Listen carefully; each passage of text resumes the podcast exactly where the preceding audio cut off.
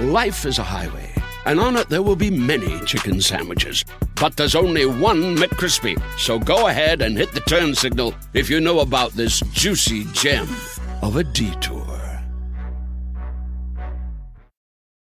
Moonrise is sponsored by Hunters on Amazon Prime Video. Inspired by true events, Hunters stars Al Pacino as the leader of a ragtag pack of Nazi hunters. Watch February 21st on Amazon Prime Video.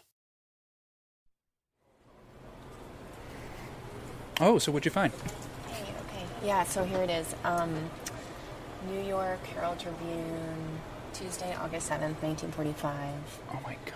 My producer Bishop and I were looking over an old newspaper headline from the morning after the atomic bomb dropped on Hiroshima. And I could suddenly imagine what it was like to be reading this news for the first time. The front page was like a science fiction horror story come true. The headline says in these enormous inky letters Atomic bomb revolutionizes war hits Japan like 20,000 tons of TNT. And the line below it says, Secret of Nature Solved. Reading back through the news story, the parts that struck me most were actually the quotes from President Truman. For some reason, I was surprised by how proud he sounded that America had mastered this really devastating atomic power. Like, here, he said, the bomb has added a new and revolutionary increase in destruction on the enemy. it is, is, an, an atomic, atomic bomb. bomb. It, it is, is, a harnessing of the basic, of the basic power, power of, the of the universe. The force from which the sun draws its power has been loosed We have spent more than $2 billion on the greatest scientific gamble in history, and we have won. We are now prepared to destroy more rapidly and completely every productive enterprise the Japanese have in any city. We shall completely destroy Japan's power to make war. they may expect a rain of ruin from the air, the like of which has never been seen on this earth. The dropping of a nuclear bomb brought an end to World War II, but it was also the start of a new era of trauma across the earth. So here's the story I'm going to lay out for you how that trauma, that darkness, in its own twisted way, opened Americans' imaginations. Previously unfathomable scientific possibilities were now seriously on the table. A nuclear apocalypse, alien invasions, even a journey to the moon. I'm Lillian Cunningham with The Washington Post, and this is Moonrise. For many years, a lot of us have been interested in considering the possibilities of meeting other life forms, other intelligent beings from other stars. Now, if there is life out there, some form of life.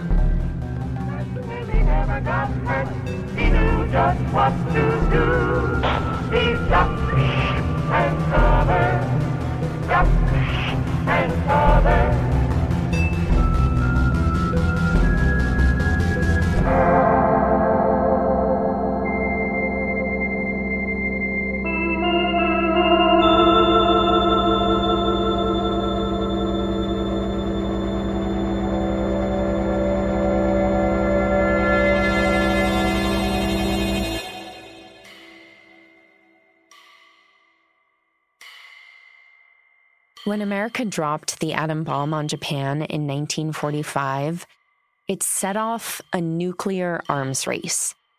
So instead of life inching back to normal after the war, people around the world had to confront an entirely new set of existential fears. They now had to worry that the entire planet was on the verge of annihilation. The Soviet Union and the United States escalated their development of nuclear weapons. Each one acted, and that egged on the other. After the US detonated the atomic bomb, in 1949, the Soviet Union successfully tested its own atomic bomb.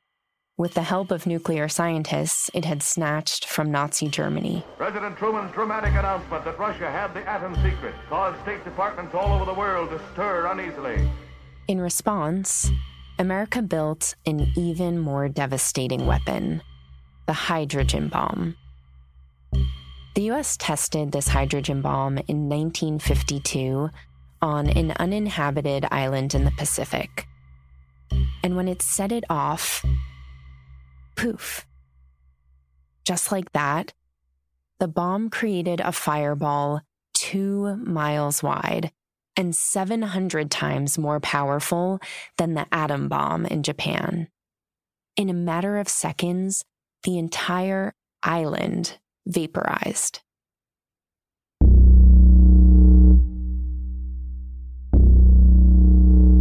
vaporized. It completely disappeared, and in its place, all that was left was an underwater crater hundreds of feet deep. Not long after, the Soviets announced they detonated their own hydrogen bomb. It felt like the world was marching toward its own death. And if you lived in America, you suddenly worried that the reign of ruin that America had set upon Japan might soon crash back down on you. If the Soviet Union dropped a hydrogen bomb on Laurel, Maryland, that's a suburb where the National Security Agency is based. The outblast from that mega weapon would reach the Baltimore Beltway and the Washington, D.C. Beltway a radius of about 20 miles. It's a monstrous weapon, and we still have them, and they're very accurate. This is Professor Howard McCurdy, author of Space and the American Imagination. For 500 years, we were separated from Europe and the steppes of Russia. They couldn't reach us because of the barrier that the Atlantic and the Pacific Ocean provided for a sanctuary on the North American continent. It was as if we were on the moon or Mars. That all disappeared. And I think that that was a great shock to Americans and a source of incredible anxiety. In the decade following World War II, families built bomb shelters in their yards.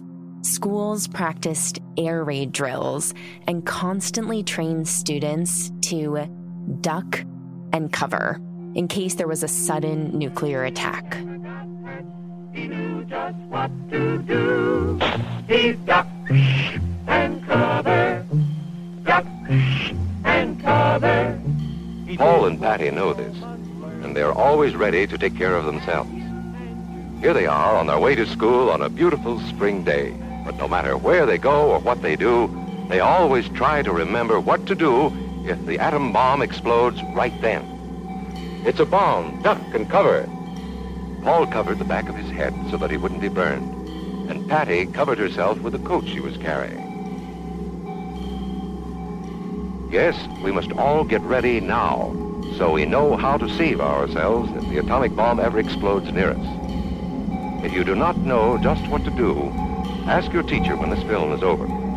Discuss what you could do in different places if a bomb explodes. Older people will help us as they always do. There might not be any grown-ups around when the bomb explodes. Then, you're on your own.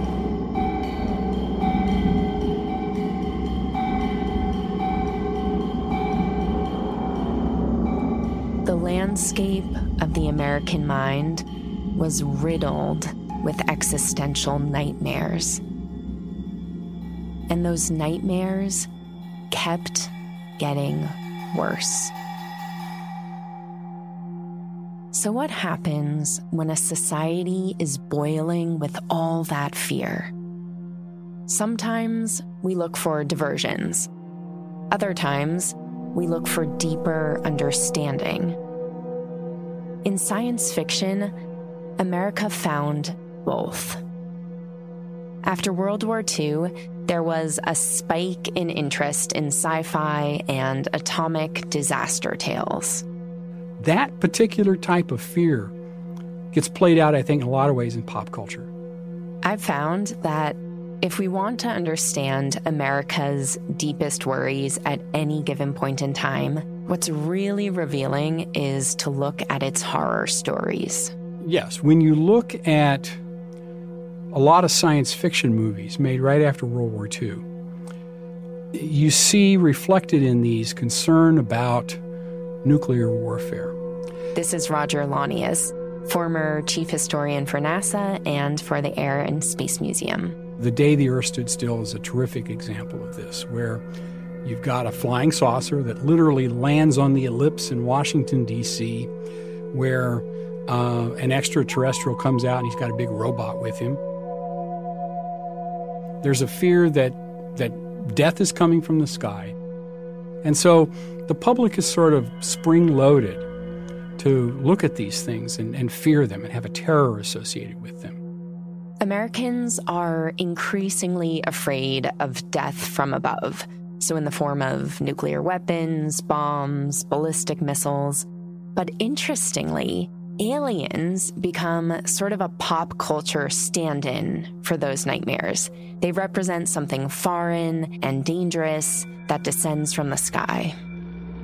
The program you are about to hear is largely fiction, science fiction. Now, of course, John Campbell's science fiction magazine, Astounding, played a hand in forging that link. We make no guarantees, however, how long it will remain fiction. Exploring tomorrow. Tonight, based on a famous story by Theodore Sturgeon.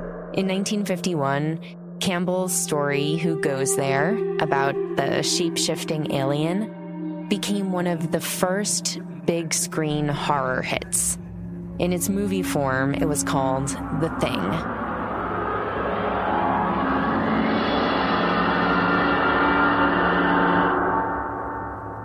Astounding Magazine had launched this new science fiction genre that blended reality and nightmare in this powerful way that rippled through American culture.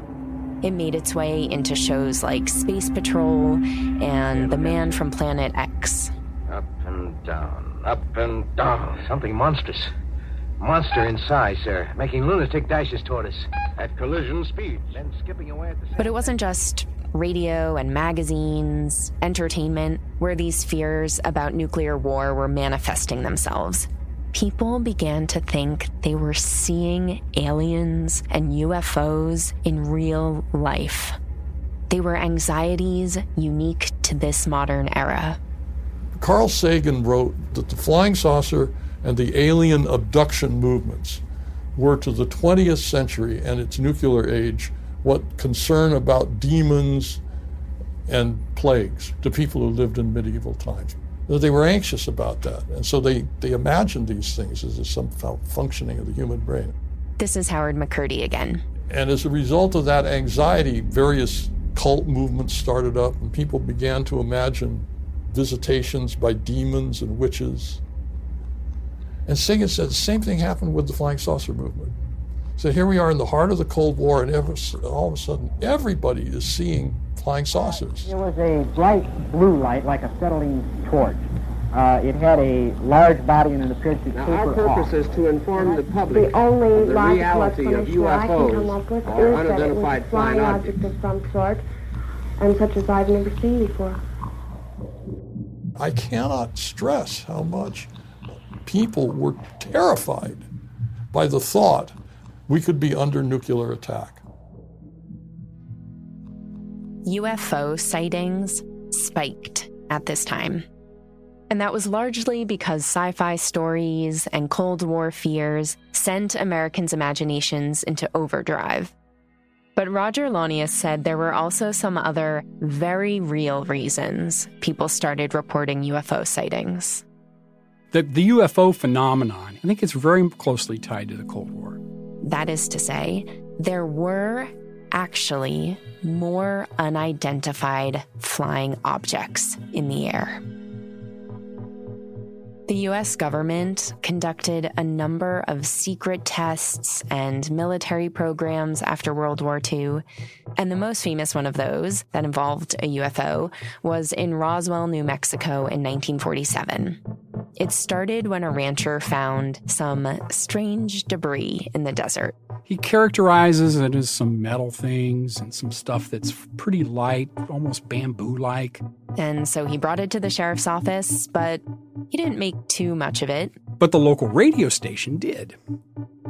They said, oh, you know, the sheriff found this. The sheriff's got this stuff and it looks weird.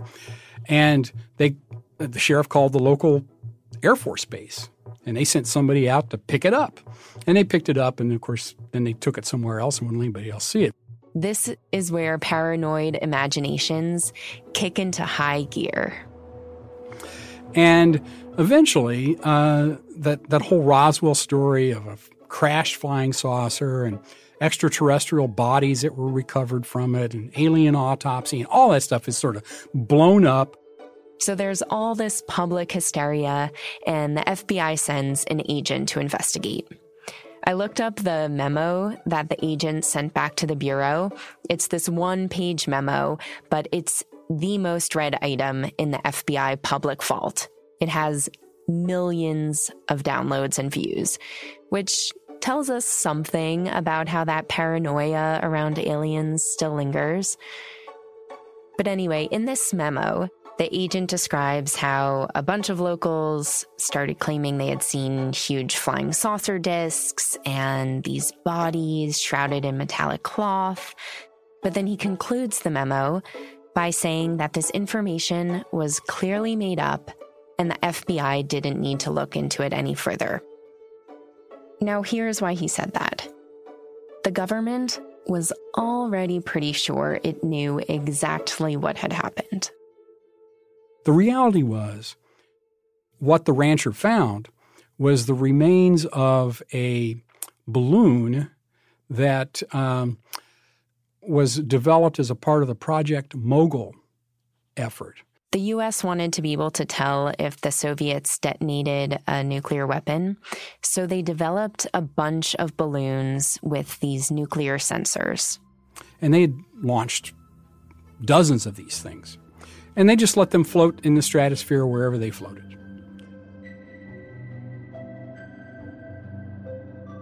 And uh, one of them had got caught in a, um, uh, a downdraft, some bad weather, and had been drug along the ground uh, as it was forced down, and pieces of it had come off. And then it, it broke away and took off, and that was and, and never to be found again. Uh, that had been deployed from Los Alamos a few days before this all took place. The best evidence is that this was one of those balloons. It's worth stopping here for a second just to mention that Americans have a long tradition of distrusting government. That's what led to the fight for independence. But that distrust takes a very different shape by this point in the 20th century. The military has expanded substantially after two world wars, and it has more high stakes secrets to keep in this age of weapons of mass destruction. So here's the thing Americans may have been wrong to suspect that the government was hiding alien debris, but they weren't wrong that the government was hiding something. Actually, it was hiding a lot of things radar projects, espionage projects, nuclear weapons projects. It was even hiding Nazi scientists.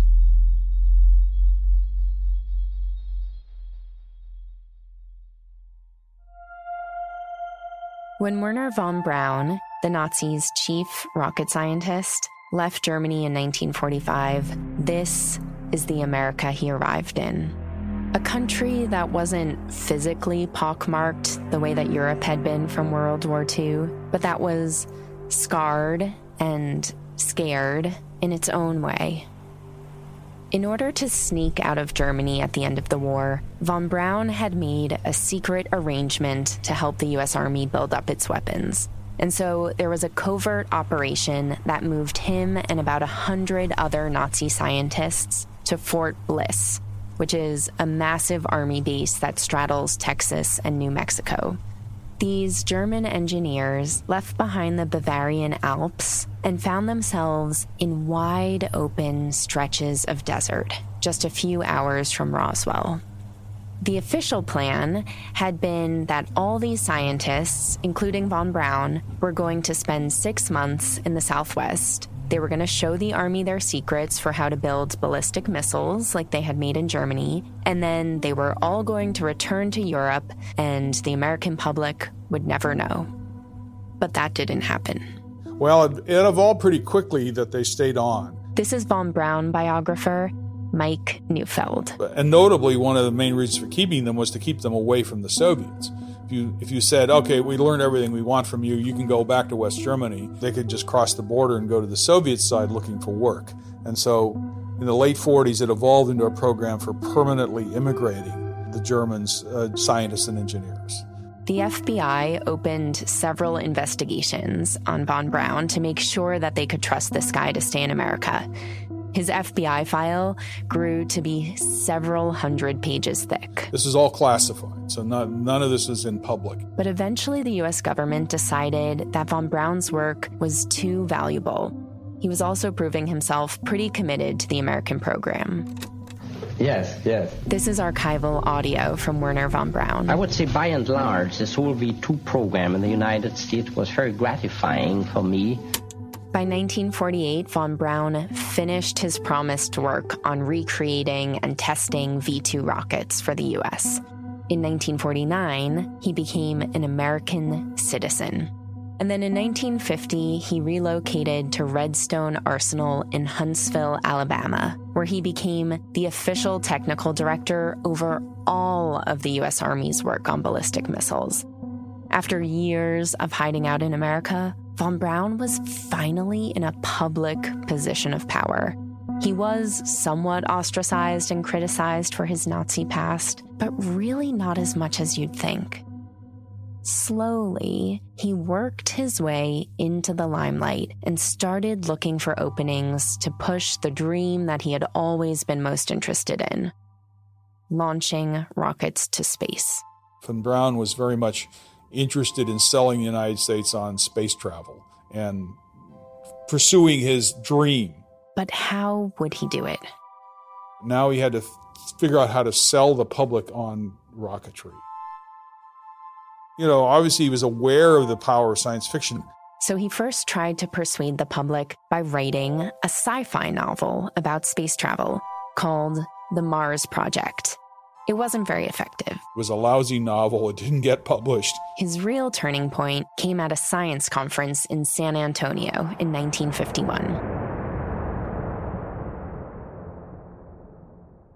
So there was this man named Cornelius Ryan who was a reporter for Collier's magazine. And Collier's was a really influential news magazine at the time, kind of like Life magazine or Time magazine. Ryan had an Irish brogue. He had a penchant for military history and cocktails, uh, but he had very little interest in space, which is why he was not all that excited to be sent down to San Antonio, Texas to cover some boring technical conference on aeronautics. Collier's magazine sent Ryan and sent an artist named Chesley Bonestell, who had done the cover illustrations for a bunch of John Campbell's astounding science fiction magazines.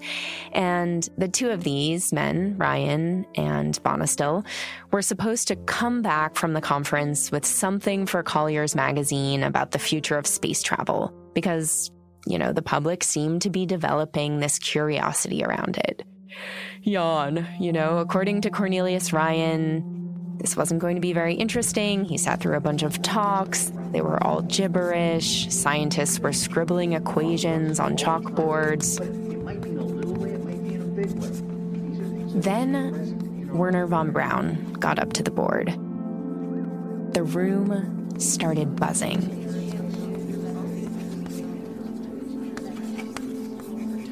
Chesley Bonestell leaned over to Cornelius Ryan and whispered, This guy is writing equations for how we could fly to outer space. Ryan still didn't really understand the excitement or the science of it, But that night at the hotel bar, Von Braun cornered Ryan. Von Braun recalled that the Irishman was sitting in this big leather chair, staring at the glass tumbler in his hand.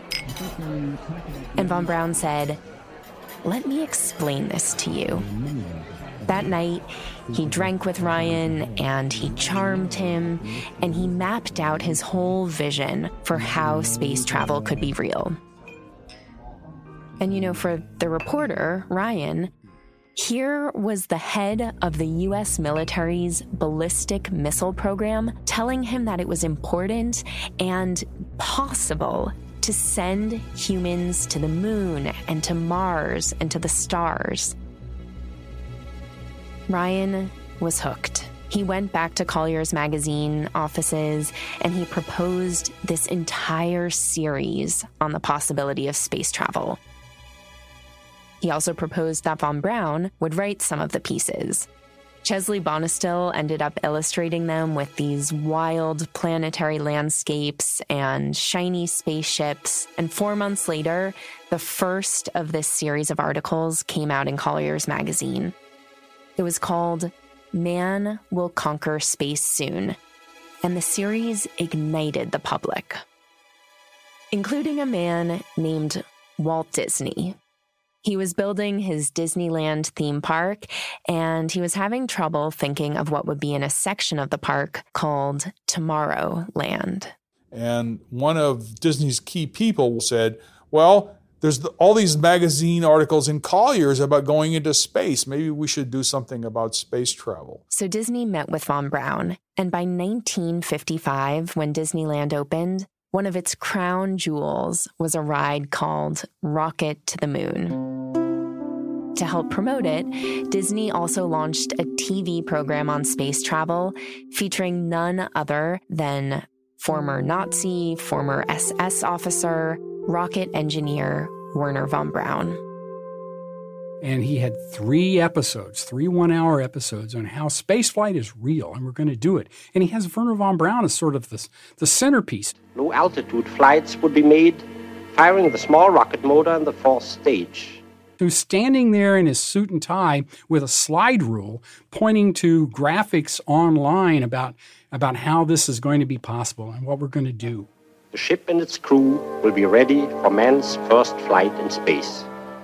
So they're really convincing the public that this is something that's happening and happening soon. And oh, by the way, what are we waiting for? Let's look ahead a few years and see how this might be accomplished.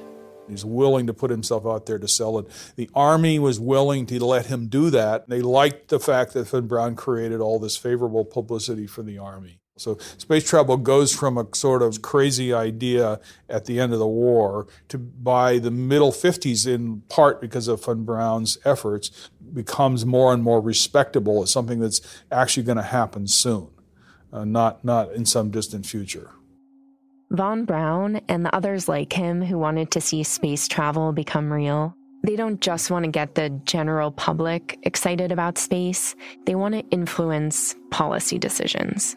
They're also doing lots of kind of traditional um, lobbying, if you will, um, and work actually on the actual space programs. But they see the avenues with Disney or the Collier's uh, magazine series as a way to bring these visions to a really receptive audience. This is Margaret Weitekamp, a curator at the National Air and Space Museum. I don't know that lawmakers were reading this and thinking that they were going to change their funding priorities, but it did definitely bolster the cultural awareness, the broader awareness amongst taxpayers as well as lawmakers that this was something that was possible.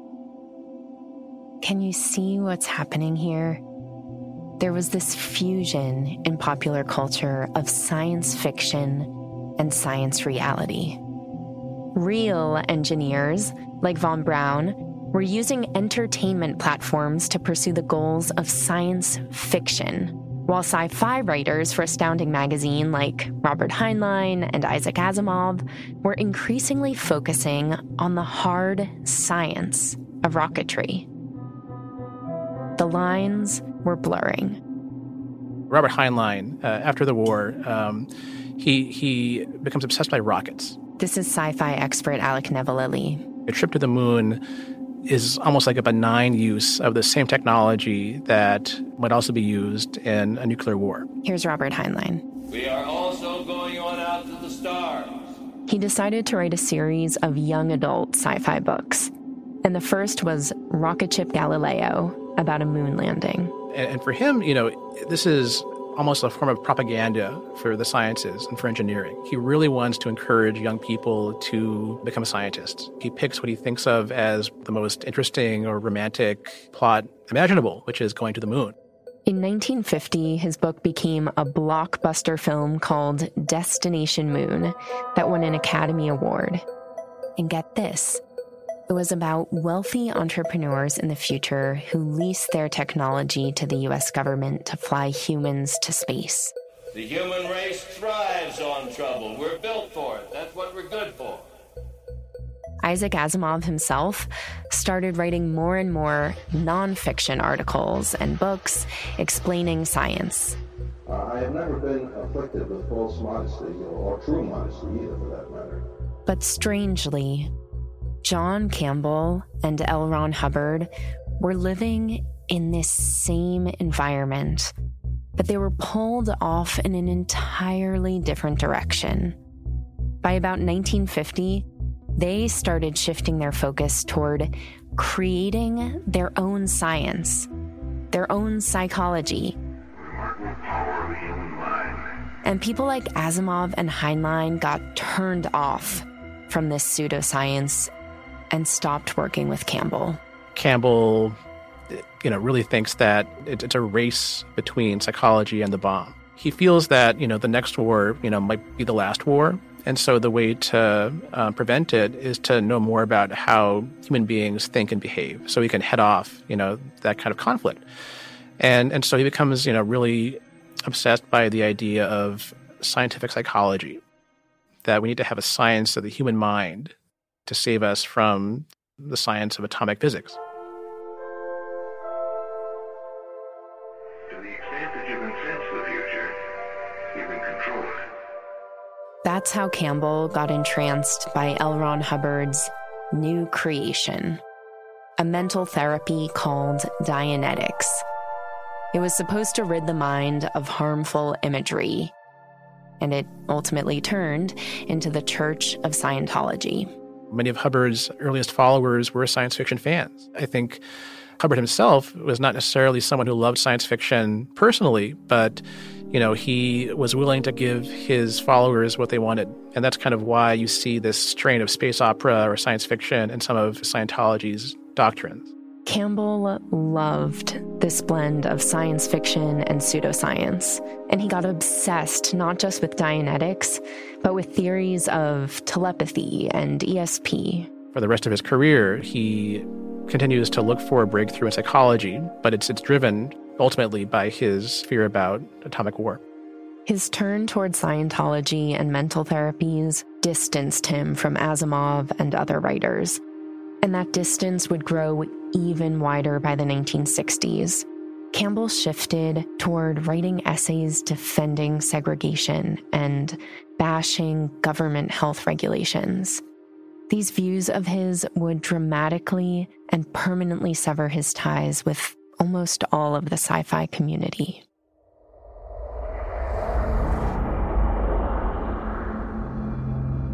The 1950s were a time of some of the darkest paranoia we've ever felt as a nation, maybe even as a species.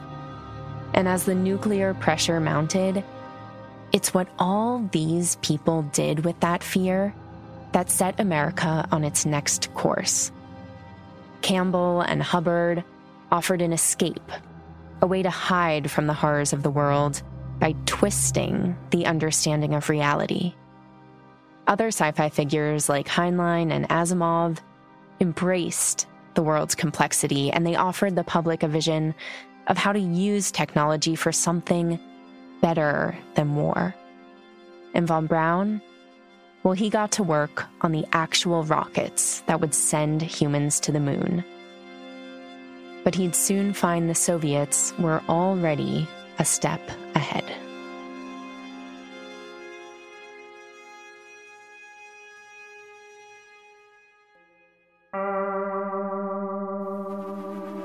On the next episode of Moonrise, Sergei Korolev returns to our story and launches Sputnik.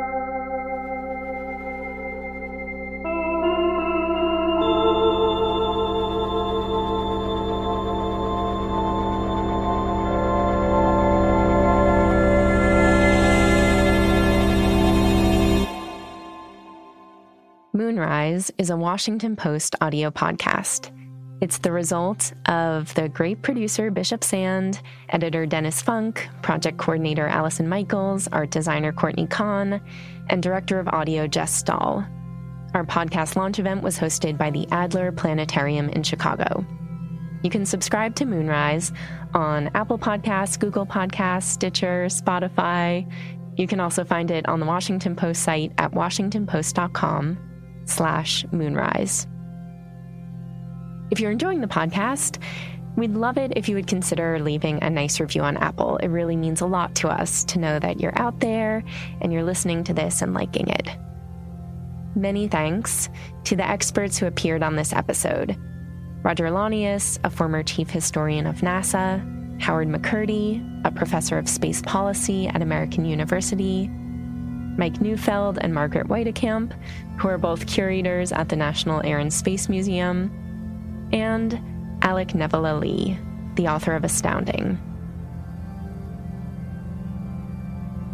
Archival recordings in this episode came from the Fan History Project at fanac.org, from the 1955 TV program Man in Space, from CriticalPast, from U.S. Federal Civil Defense Administration, from the United States Holocaust Memorial Museum's collection, and from the Gunn Center for the Study of Science Fiction at the University of Kansas. I'm Lillian Cunningham, the creator and host of Moonrise. Thank you so much for listening, and stay tuned next week for Chapter 6. Многоступенчатая ракета поднимается на тысячекилометровую высоту.